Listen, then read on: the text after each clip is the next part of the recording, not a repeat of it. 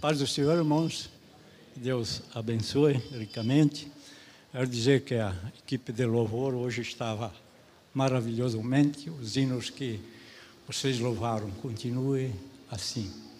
Quero dar um pequenininho testemunho a respeito da equipe de louvor. Eu passei esses dias, como sabem, esse tempinho atrás, uma dias bem difíceis na minha vida e eu não dormia muito bem de noite e assim tinha orado pelo Senhor, falado alguma coisa com o Senhor e Deus usou, como sempre, eu tenho algum estase com o Senhor, Deus usou a equipe de louvor para falar comigo. Era não estávamos presentes, como se diz, no corpo, mas no espírito. Nós estávamos presentes. E um jovem bem conhecido de mim, saiu do louvor, que estava louvando e eu estava como ali, e ele veio louvando ao Senhor na minha frente e dizia tudo o que deveria acontecer comigo, louvando ao Senhor e me dizia: Você vai ficar bem, você vai melhorar. Mas louvando ao Senhor, ele dizia: Você vai melhorar. E aqueles dias se prolongaram por muitos dias ainda, que parecia que não ia acontecer aquilo que eu tinha ouvido no louvor, mas aconteceu. Eu melhorei e hoje estou aqui. Deus usa quem Ele quer usar para nos despertar e falar conosco. Por isso eu digo: continue assim e Deus usará cada vez melhor aquela pessoa que procura viver uma vida com o Senhor. Vi falar do batismo. Quem está pronto para o batismo, procure então se batizar. Porque eu sempre digo, a volta do Senhor é certa. Só que eu não sei o dia nem a hora. Mas ele vem. Ele vem. Isso eu tenho certeza, ele vem. E talvez, talvez porque a Bíblia diz: quem crer e for batizado será salvo. Talvez por causa do batismo você pode ficar. Talvez por causa do batismo, porque você teve a oportunidade e não quis, você pode perder a glória. Não estou assustando, não estou amedrontando, estou apenas falando o que a palavra de Deus fala. Estou apenas dando um alerta sobre o que a palavra de Deus fala.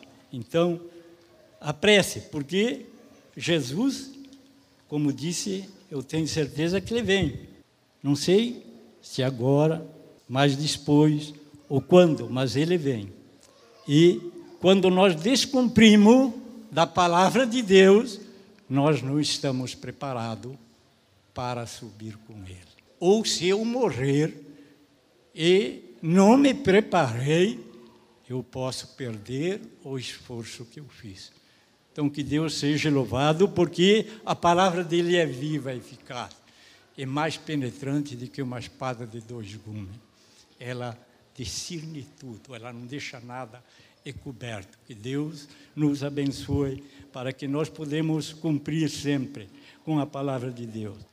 Os louvor hoje, eu pedi a Deus, queria mudar um pouco a mensagem que eu tinha preparado mas eu creio que tudo vem pelo Senhor e eu tenho buscado do Senhor e alguma coisa o Senhor tem para nos alertar mais uma vez nessa noite. Quero agradecer a Deus por mais essa oportunidade de estarmos aqui e pedir que Ele faça a sua vontade, que Ele use a palavra assim como Ele quer usar, porque a palavra dele é dele eu não sou nada diante dele, sou apenas um instrumento. Ele pode me usar da forma que ele quiser, não como eu quero, não como eu desejo, não como às vezes eu espero, porque a minha esperança é de ser usado, mas cabe a ele me usar, assim como ele quer me usar, da forma que ele quer, que eu diga aquilo que ele tem, para que eu possa dizer aquilo que é da vontade dele e não da minha vontade. É um texto bem conhecido, é um texto que muitos talvez já sabem de cor. Mateus capítulo 12, do verso 33 em diante. Aqui tem dois textos e eu vou ler os dois textos porque eu quero usar um pouquinho de cada um desses dois textos aqui. Mateus capítulo 12, do verso 33 em diante. Senhor, neste momento, eu quero te agradecer por estarmos aqui juntos na tua casa. Te agradecer porque estamos aqui para te louvar e meditar e falar da tua palavra.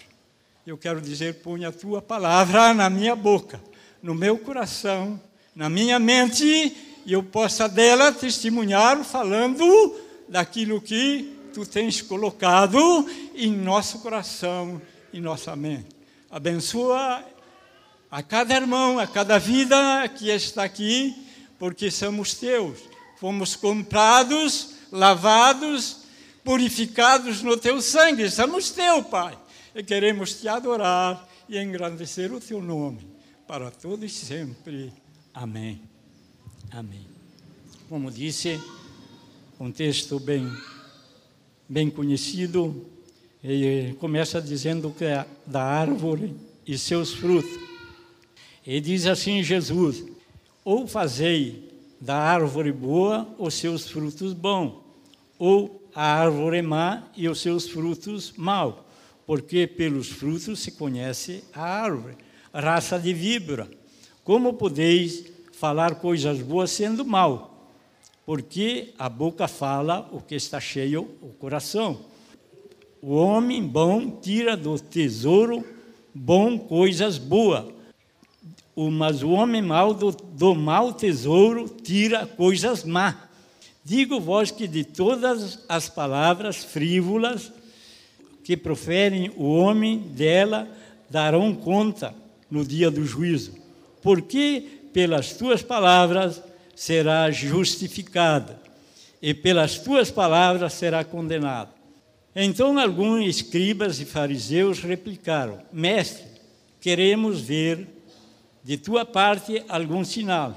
E ele, porém, respondeu: Uma geração má e adúltera pede sinal, mas nenhum sinal se lhe será dado, senão o do profeta Jonas.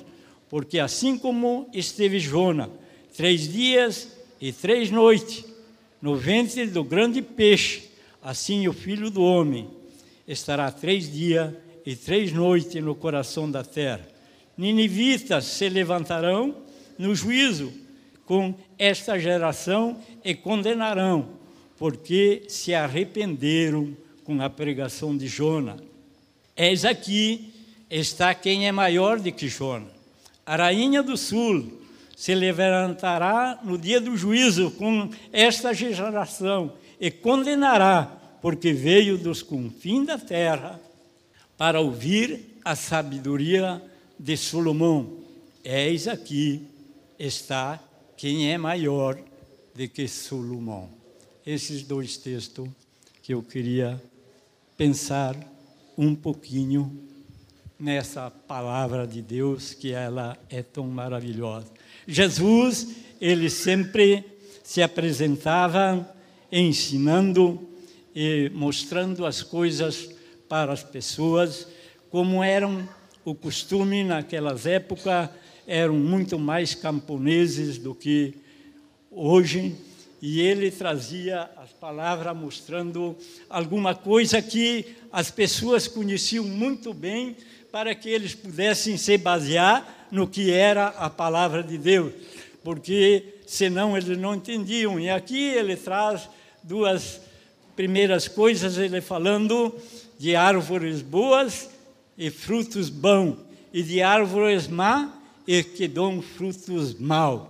E é já bem conhecido na, naquela época essa palavra.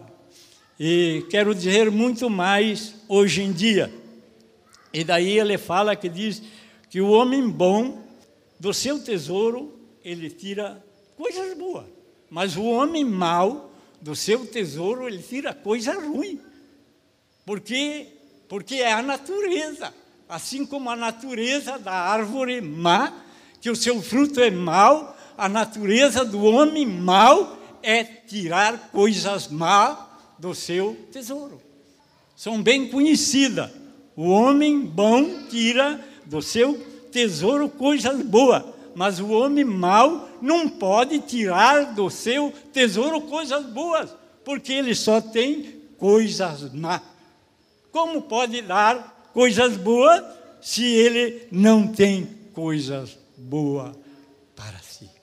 É coisa de se pensar, porque a palavra de Deus ela é correta, ela é forte, ela é firme, ela é pesada, mas nós temos que aceitá-la, ela assim como ela é.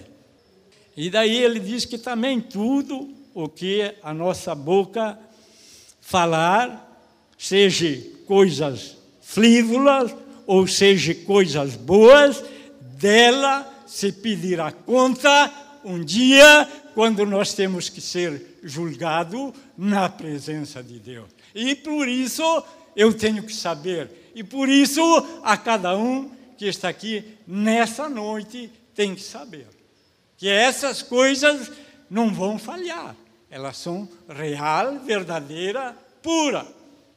E assim como a árvore má não pode dar frutos bons, o coração mau, a pessoa má, a língua má, a palavra mal, é, ela vem dele. Ele não se cansa de falar coisas más. Ele não perde a oportunidade de falar coisas indecentes, coisas má, coisas que não vêm de Deus. E nós estamos vivendo esses dias que se procura aniquilar tudo o que é de Deus para pôr aquilo que não é de Deus. Mas um dia, este coração, ou esta árvore má, ela vai ter que se apresentar diante de Deus e dar conta daquilo que a sua língua falou, ou aquilo que do seu coração, do seu tesouro foi tirado para fora. Por isso ele diz assim, ele diz toda palavra frívola que proferir o homem dela darão conta no dia do juízo, porque pelas tuas palavras será justificado, e pelas tuas palavras serás condenado. Lá em Tiago diz que a nossa língua é fogo. Tiago diz que a nossa língua é como um fogo. E quando nós pegamos uma tocha de fogo e saímos incendiando, nós podemos queimar muito. E assim é a nossa língua, a língua da pessoa má. Eu não quero me demorar muito na língua e na pessoa má. Mas aqui a palavra de Deus diz isso. É a palavra de Deus que diz isso, não sou eu. Então não tem como a língua má, a língua ruim, esparramar coisa boa. Ela esparrama coisa ruim, porque dela está o que é ruim. Mas a árvore boa, a árvore boa, ela dá fruto bom.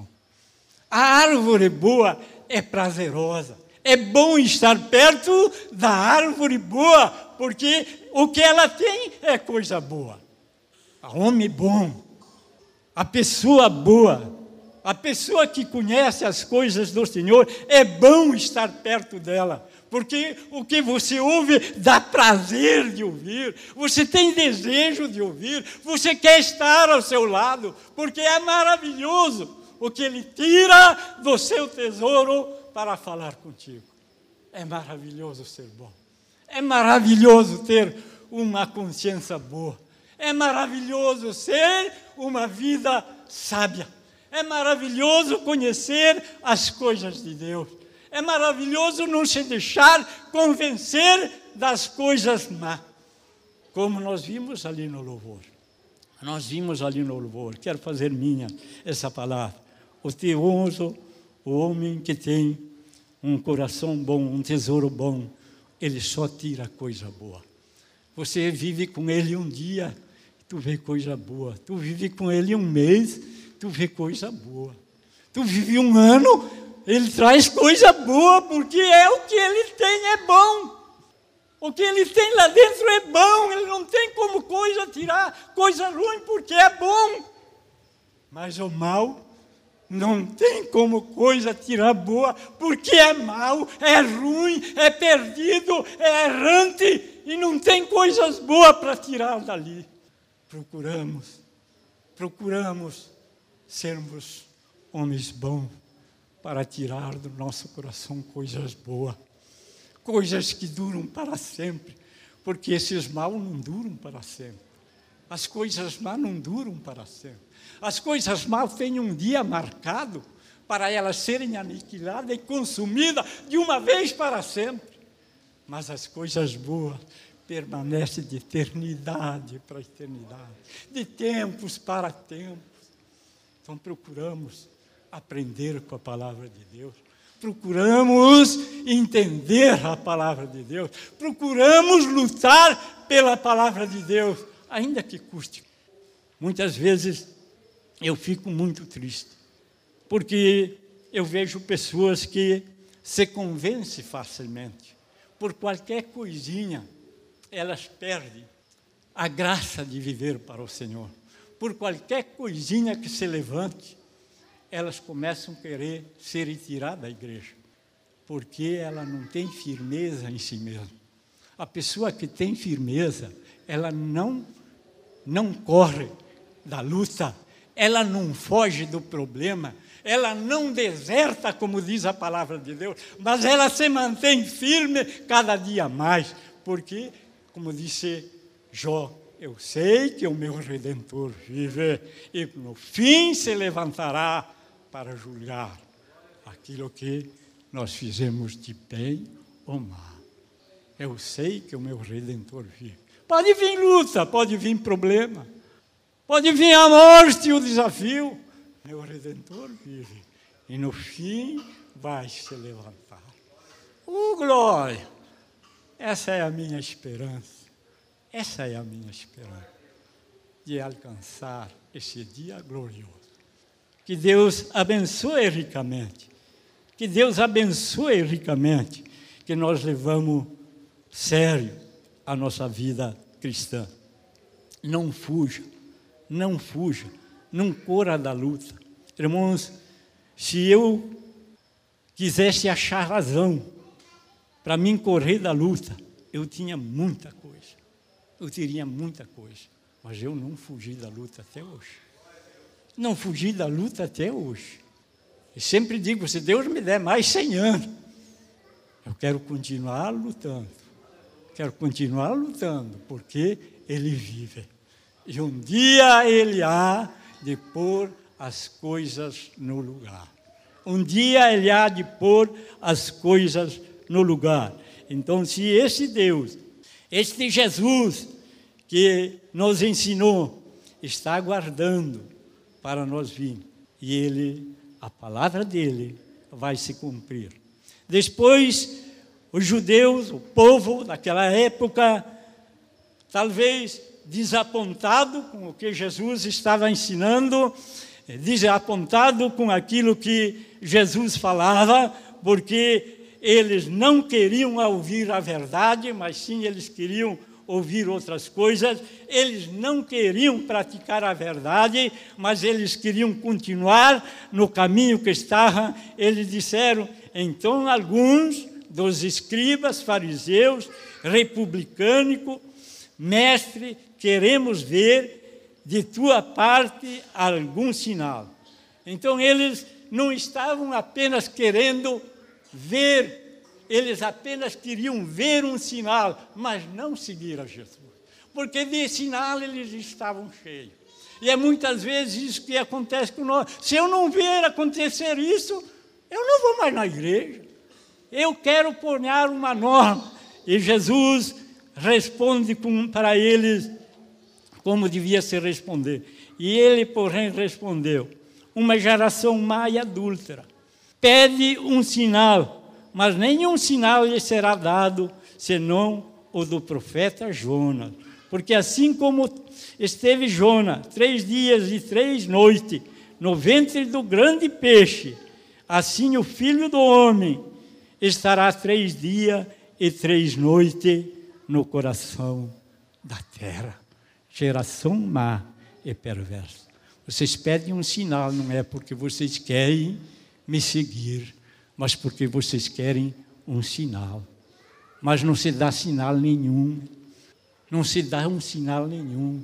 Porque assim como Jona esteve três dias e três noites no coração da terra, assim o filho do homem vai ficar três dias e três noites no coração da terra. Nós cantamos um hino que dizia assim: Se eu subir na mais alta montanha, se eu subir lá no lugar mais longe que eu puder ir, assim mesmo, a tua mão me alcança, a tua mão me sustenta. Eu quero dizer que Jonas desceu nas profundezas do mar. E lá dentro de um ventre de peixe, ele orou ao Senhor e disse: Senhor, tornarei eu a ver ainda o teu santo templo, e o que eu votei eu pagarei. Deus o buscou lá no ventre do peixe, mandou o peixe vomitar ele na praia e ele foi pregar a palavra de Deus. E Jesus disse para aquele povo: Aqui está quem é maior que Jonas. Aqui está quem é maior que Jonas. Aqui, eu quero dizer, nesta noite, esse que estava falando essas coisas, ele está aqui, nos ouvindo. Ele é maior que Jonas. Oh, glória! Ele nos ouve tudo, ele sonda tudo, ele percebe tudo, ele cuida tudo. Nada passa desapercebido diante dele. A oração de Jonas, lá nos confins do mar, ele percebeu e tirou Jonas de lá. Ainda que eu suba na mais alta montanha, as tuas mãos me alcançam. Jonas estava lá. Por um ser humano não havia mais recurso. Se haveria podido perder a esperança, mas Deus estava cuidando. Por quê? Porque Jonas era um homem de Deus.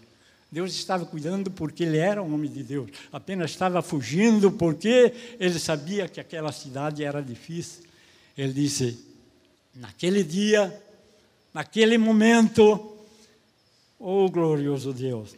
Ele diz: os moradores de Nínive se levantarão contra esta geração e as condenarão, porque eles se arrependeram com a pregação de Jonas. Mas aqueles que estavam ouvindo Jesus, eles não se arrependeram.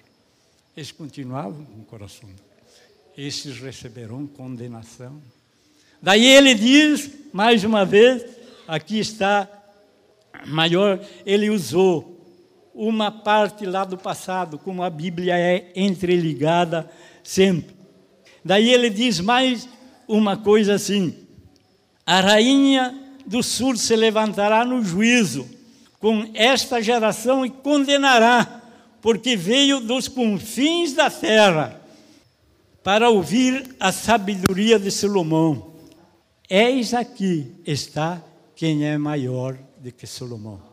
Oh, glória! Eis aqui quem está é maior do que Salomão. Salomão foi um grande rei. Salomão foi um homem de Deus. Ele disse: Eis aqui, quem está é maior do que Salomão. Que maravilha! Que maravilha! Que maravilha, né? Por que, que Salomão ele faz uma menção de Salomão? Porque Salomão era um homem de Deus. Pode ser que ele, Salomão falhou algumas vezes. Oh, glória!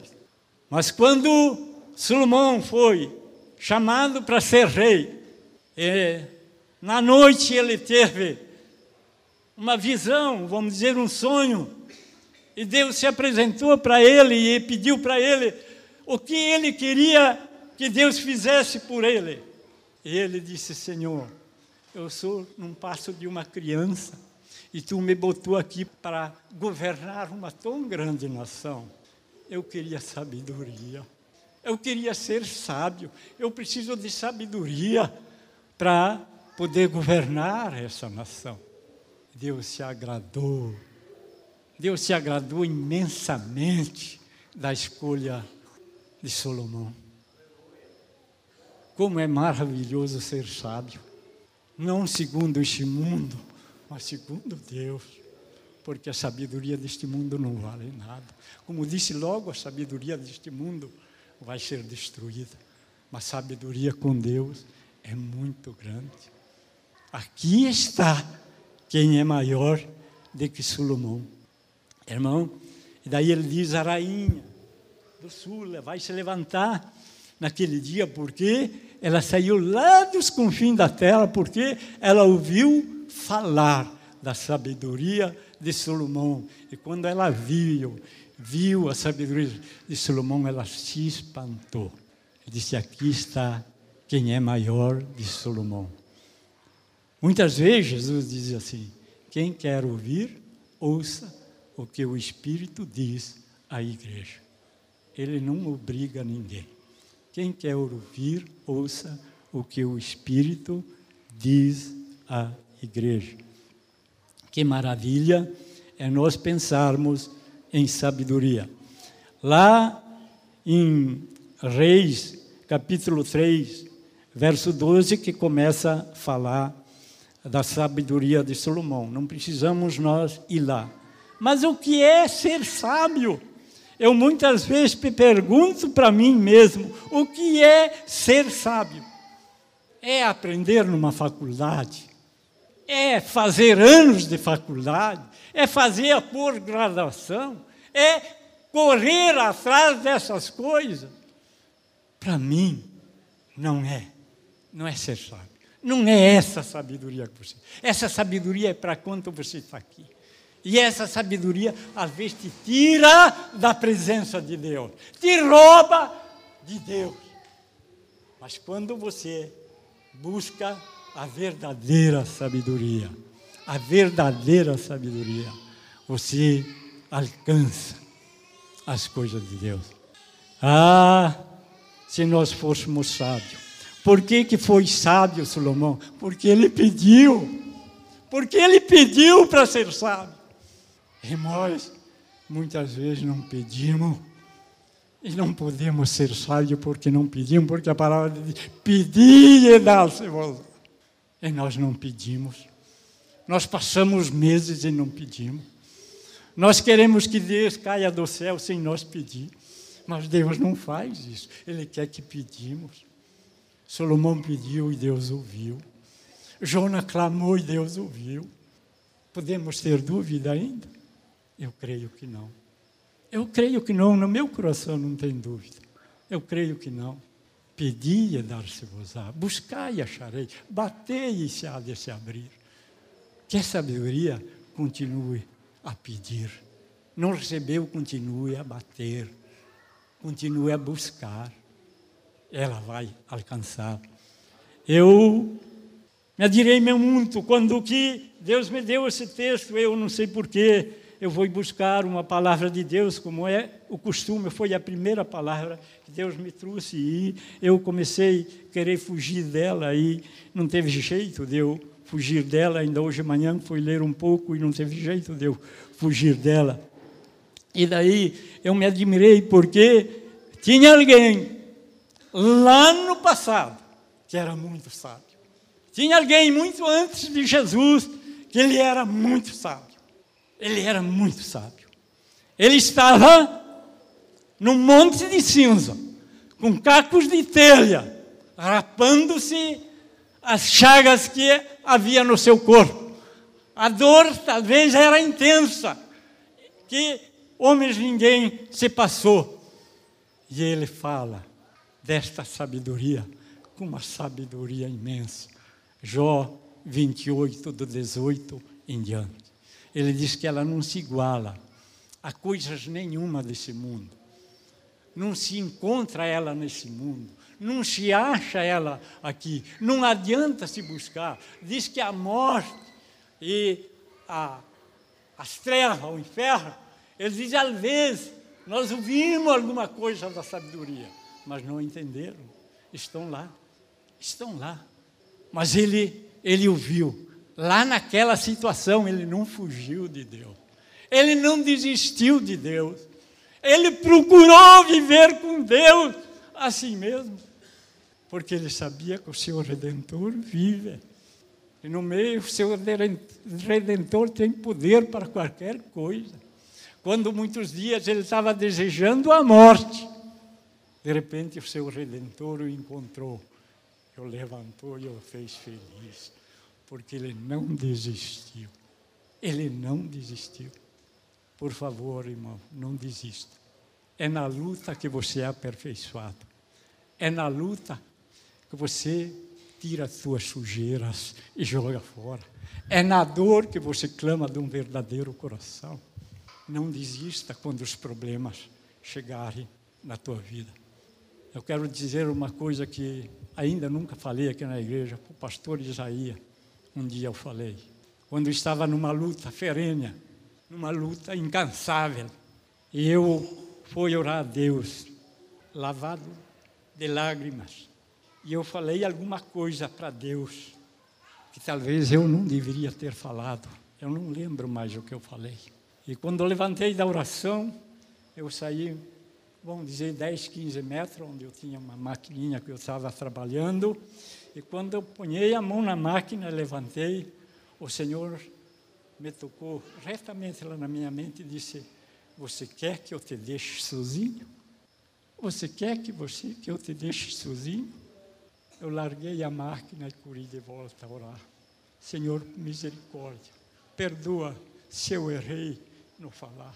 Tem misericórdia de mim. E dali em diante, as coisas começaram a mudar para mim. Dali em diante, Deus ouviu o meu clamor, a minha angústia que eu estava passando, e Ele levou embora. E hoje estou aqui porque Deus ouve, e Ele vai aonde nós estamos quando nós estamos lá trabalhando, Ele está lá pertinho. Quando nós estamos aqui na igreja, talvez Ele pode estar até mais longe, porque aqui nós somos bons. Mas como estamos longe, Ele está bem pertinho. Estamos trabalhando, Ele está bem pertinho. Nós estamos fazendo alguma coisa errada, Ele vem mais pertinho ainda, porque dele não escapa nada. Oh, glória! Deus abençoe. Não quero tomar muito tempo de vocês, irmão. Amém.